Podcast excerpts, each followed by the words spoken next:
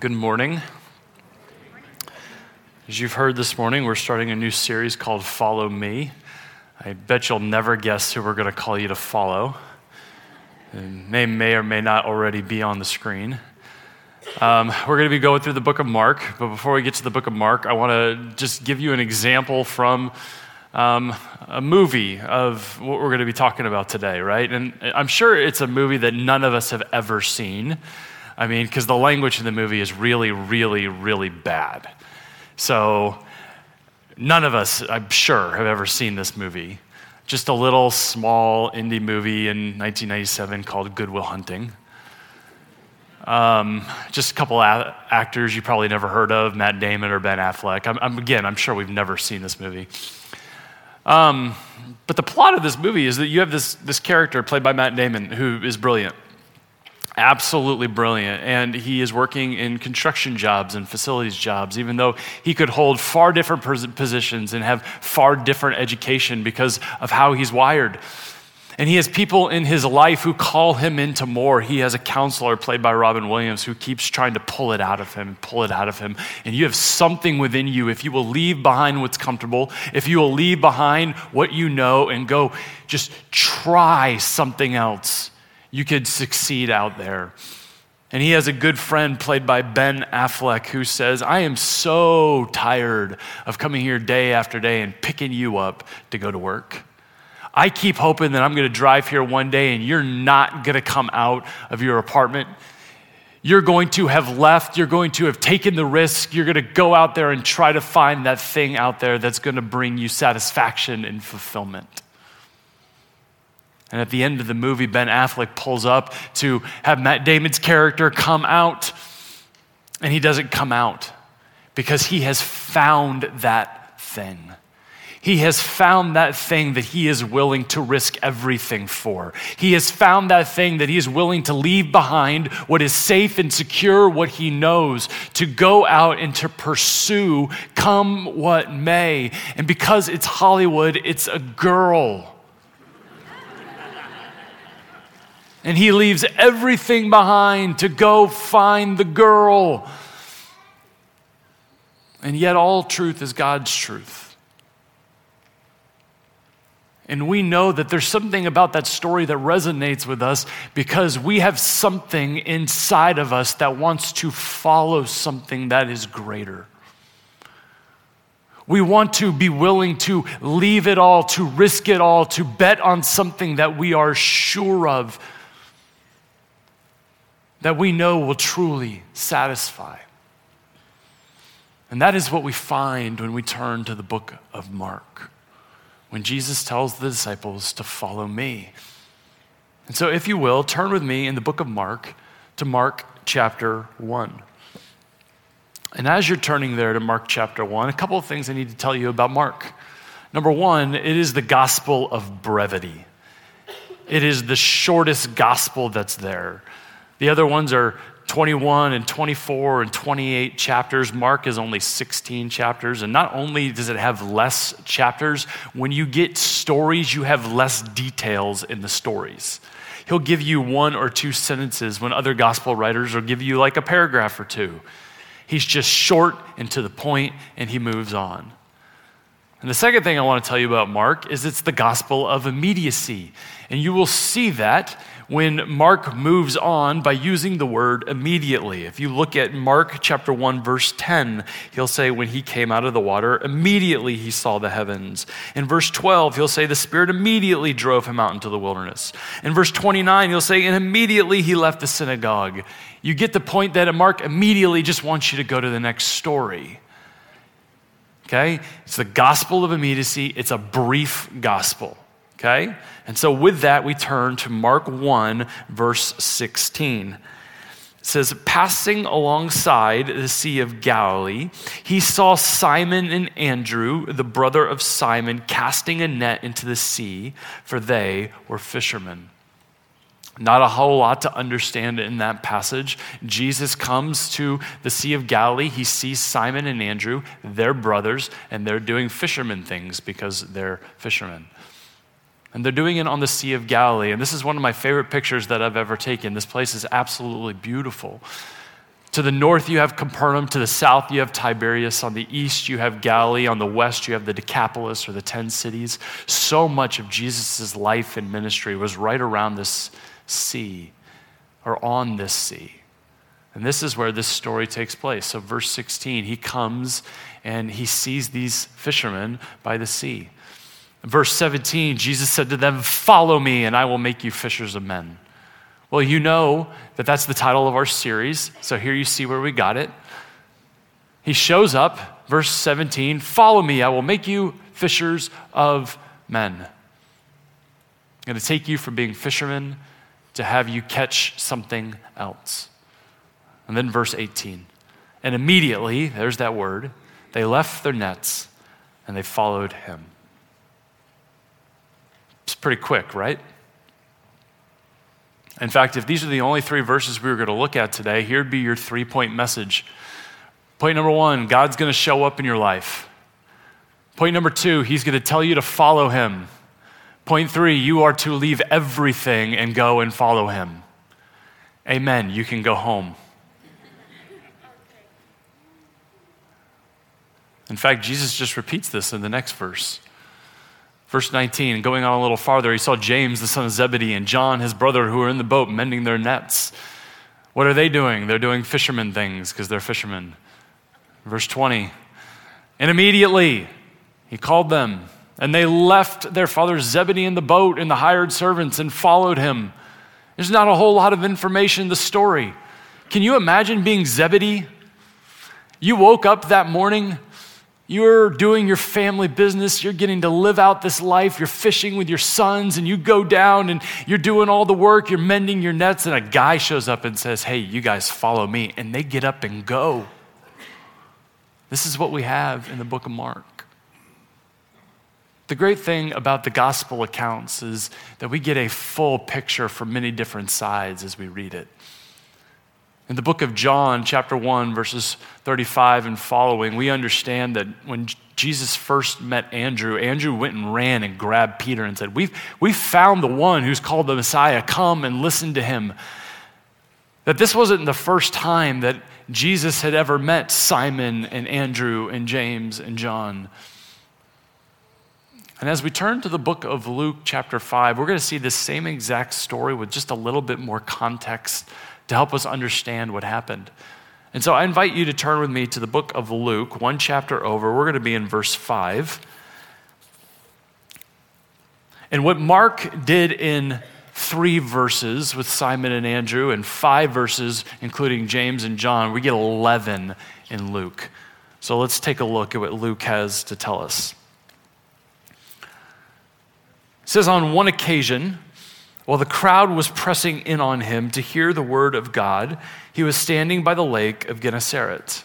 The lake of Gennesaret is the, the same terminology for Sea of Galilee. We're in the same place. And he is teaching the word of God.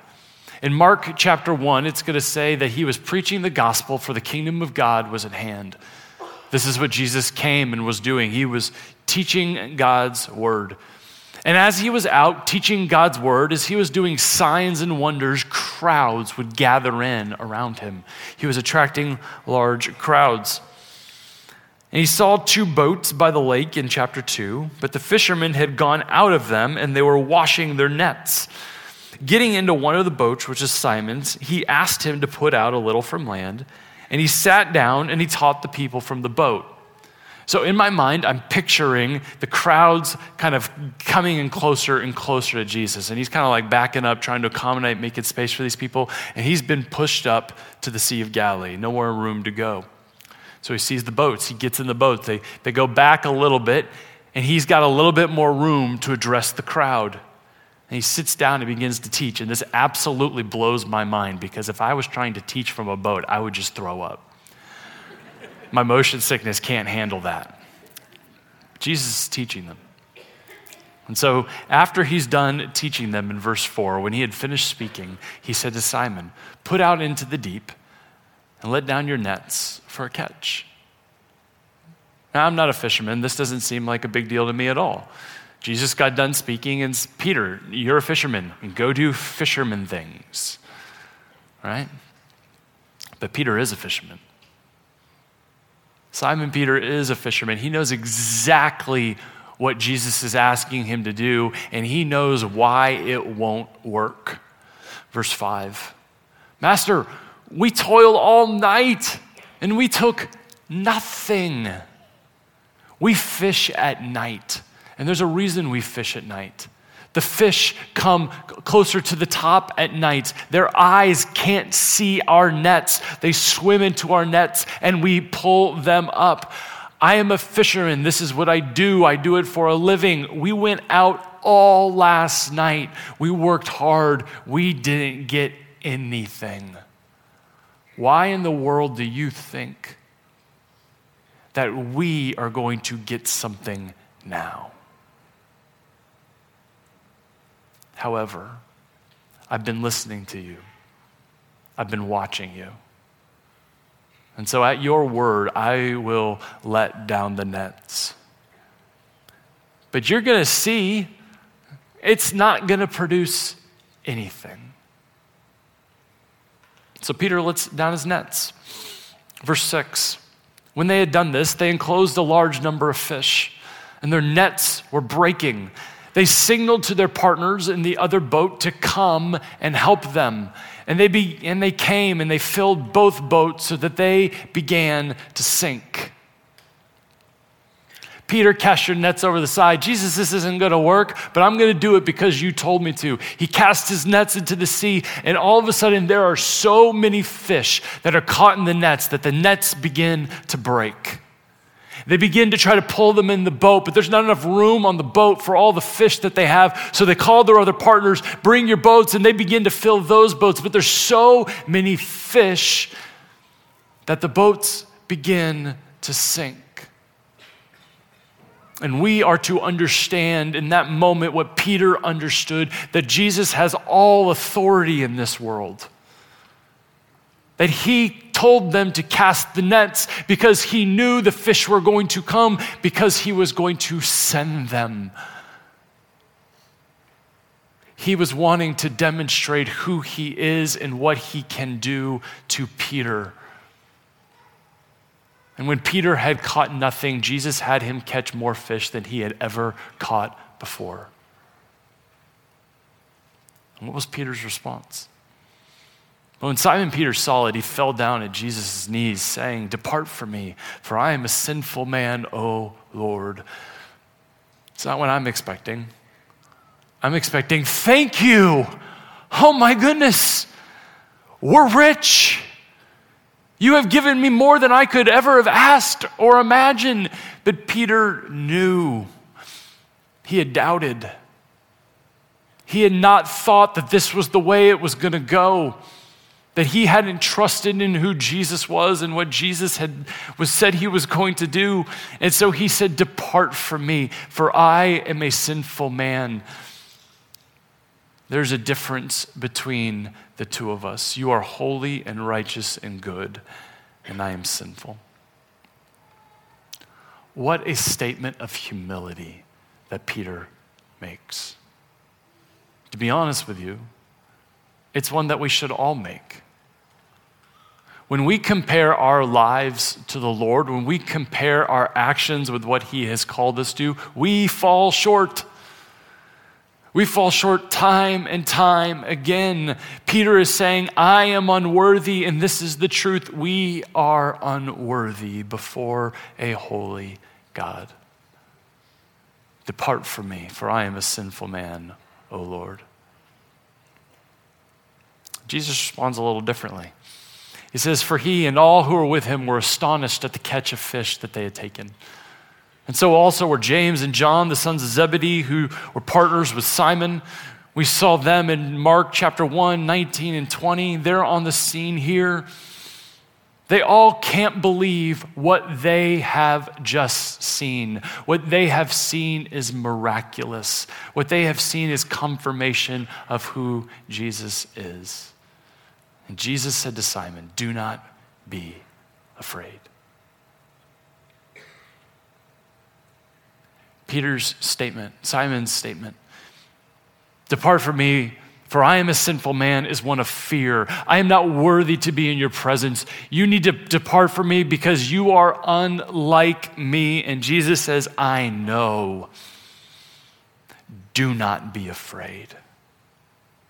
I have shown you who I am in providing you fish. And as a fisherman, the greatest need that you have is to catch fish but I am providing something more for you. I am going to save your soul.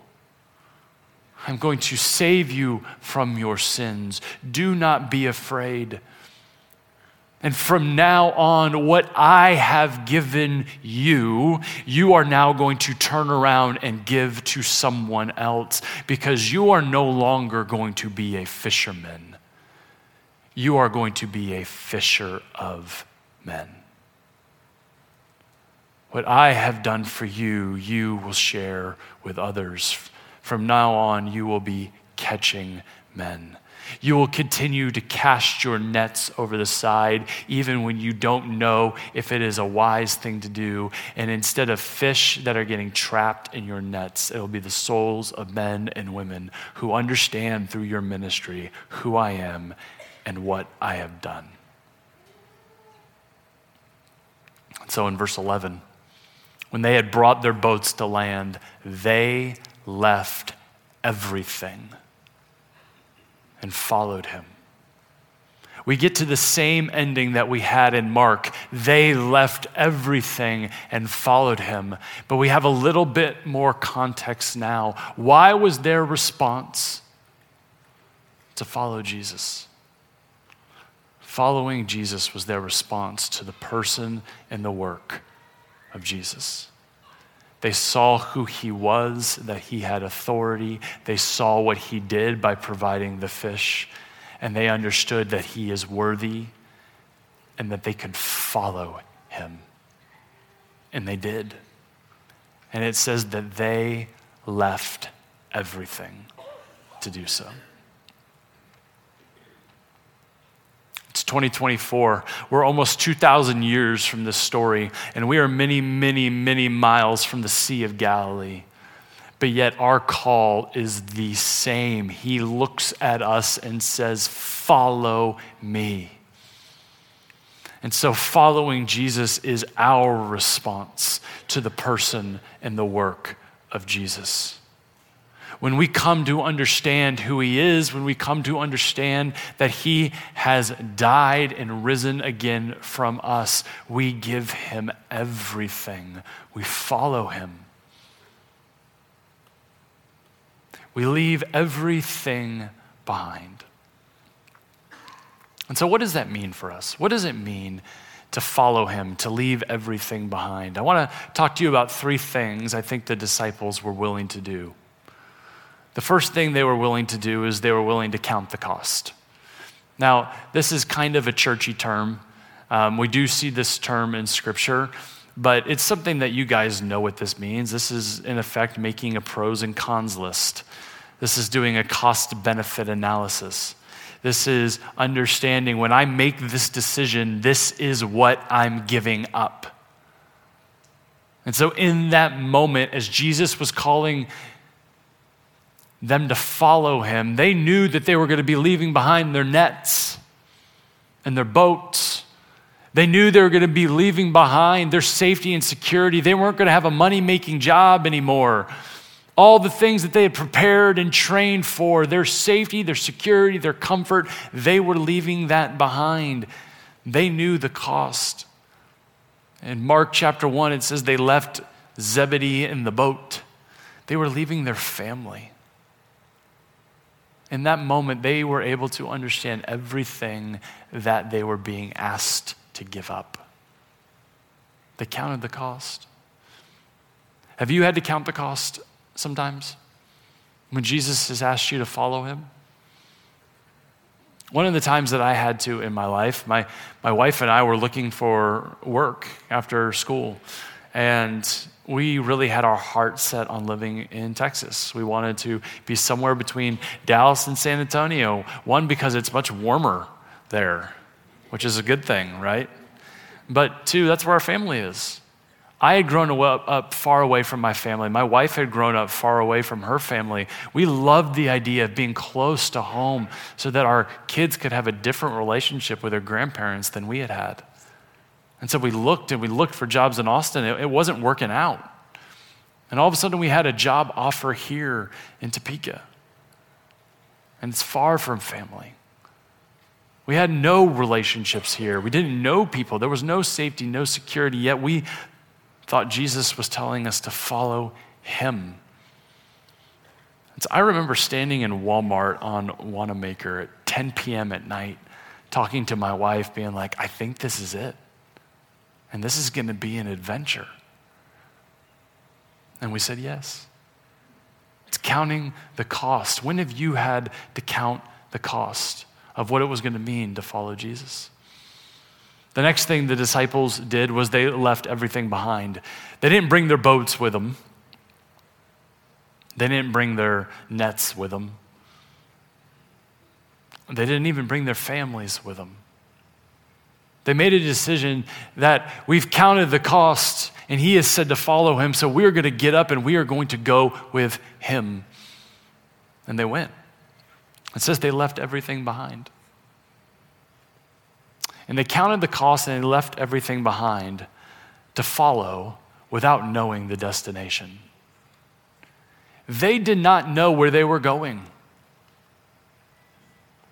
They had to count the cost, not knowing exactly what was on the other side.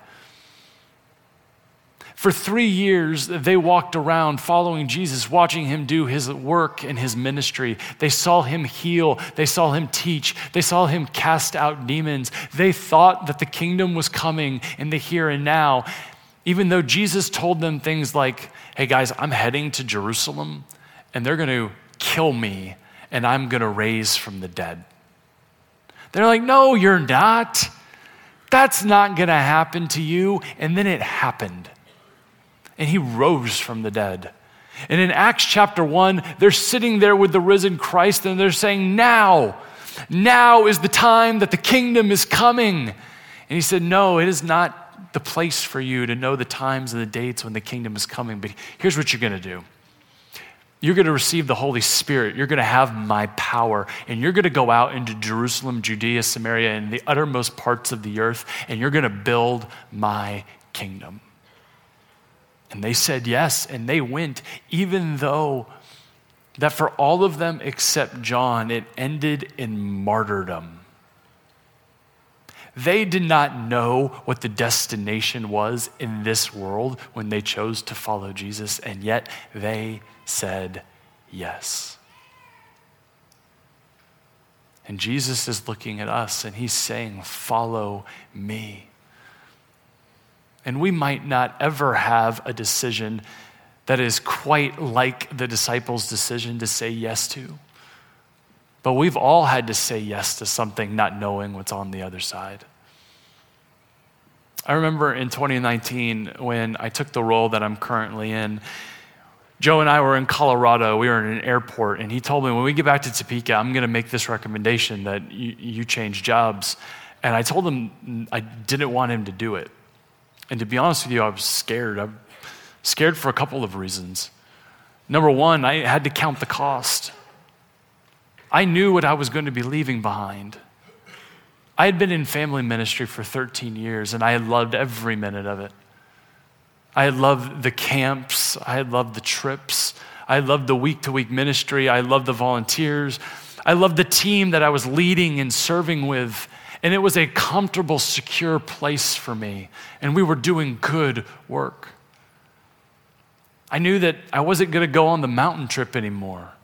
I wasn't going to climb mountains with entire families, one daughter and one son, or one parent at a time, seeing them struggle physically and emotionally and mentally, but bonding together and encouraging one another and seeing what it looks like to be the body of Christ as they go up the mountain. I wasn't going to be part of that anymore. I didn't, I didn't know if I was ready to give it up, leave it behind, not do it anymore.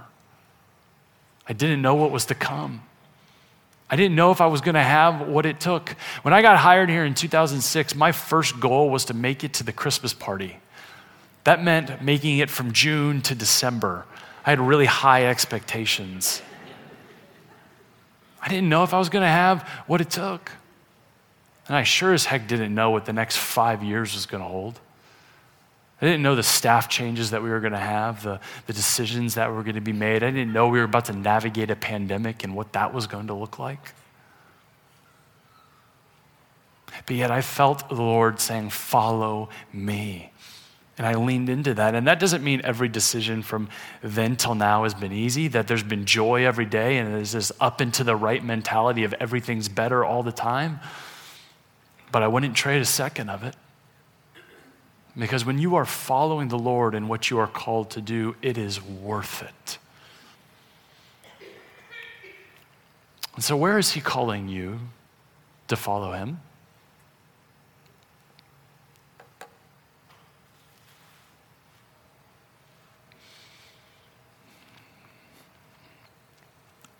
Where is He calling you to follow Him? It could be today that you've understood something about his person and work that you have never understood before. That you have never realized that you were a sinner in need of a Savior. And that he loved you so much that he came to this world and gave up his life and died on a cross in your place and in my place so that we could be forgiven and reconciled to the Lord that he rose from the dead, conquering sin, death, and the grave forever. Maybe following him today looks like taking that step of faith and trusting in him for the first time. And if that is you, do not leave without telling someone.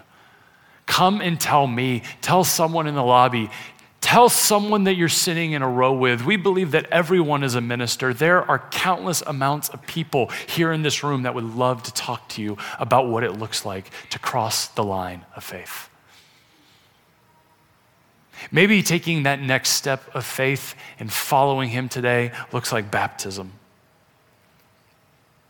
Maybe you have trusted in the person and the work of Christ, but you have not publicly declared it and identified with his death and resurrection through baptism. And maybe he is calling you today to take that step and get baptized, go public.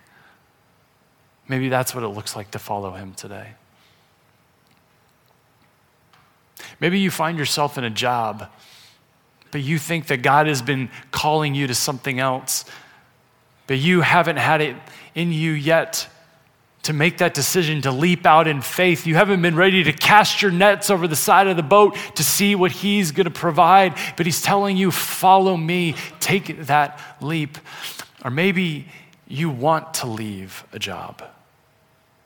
That the career ladder and the place that you've been isn't what you thought it would be and you keep looking for that bigger and brighter, that greener pasture, but God is calling you to follow Him, to stay where you are, and to cast your nets over the side because you don't know what He will do. Maybe you're in a relationship where He's saying, Follow me. And you want to get out. But he has more work to do in that relationship. And he says, Trust me, follow me, cast your nets over the side, and watch what I do. Maybe you've been sitting on the sidelines of ministry. He's given you time and talent and treasure, and you have the ability to pour that out for the kingdom of God somewhere in this city, but you're busy and you're tired, and I know that that's true. But He's calling you to follow Him, trust in Him. Take those nets, cast them out to the side, and I will make you a fisher of men. Or maybe it's even more simple. Maybe he's just calling you to pray for someone. Will you trust him in praying for that person on a regular basis? Maybe he keeps putting a neighbor or an old friend in your mind and he's asking you to follow him by reaching out, going across the street, knocking on the door, saying hello. You have no idea what he's going to do when you take your nets like Simon Peter, cast him to the side, and he does more than you could ask or imagine. Will you follow him? because he is calling you. Just as he called the disciples, he is calling us. He says, Follow me. Will you pray with me? Dear Heavenly Father, thank you for your word. Thank you that is consistent. That you have continued to go towards people. That you are a God that did not leave us far from you where we were, but you have come towards us in the sending of Jesus. And when we place our faith in his person and his work, you are good and you are gracious and you save us. And you have called us to follow you. Father, may we see that there is nothing better than you. That you are worth leaving it all, risking it all. It is worth it to count the cost because what we have in Christ is every spiritual blessing. Father, may we trust you and may we love you and may we follow you with all of our heart and all of our soul and all of our strength. It's in Jesus' name we pray. Amen.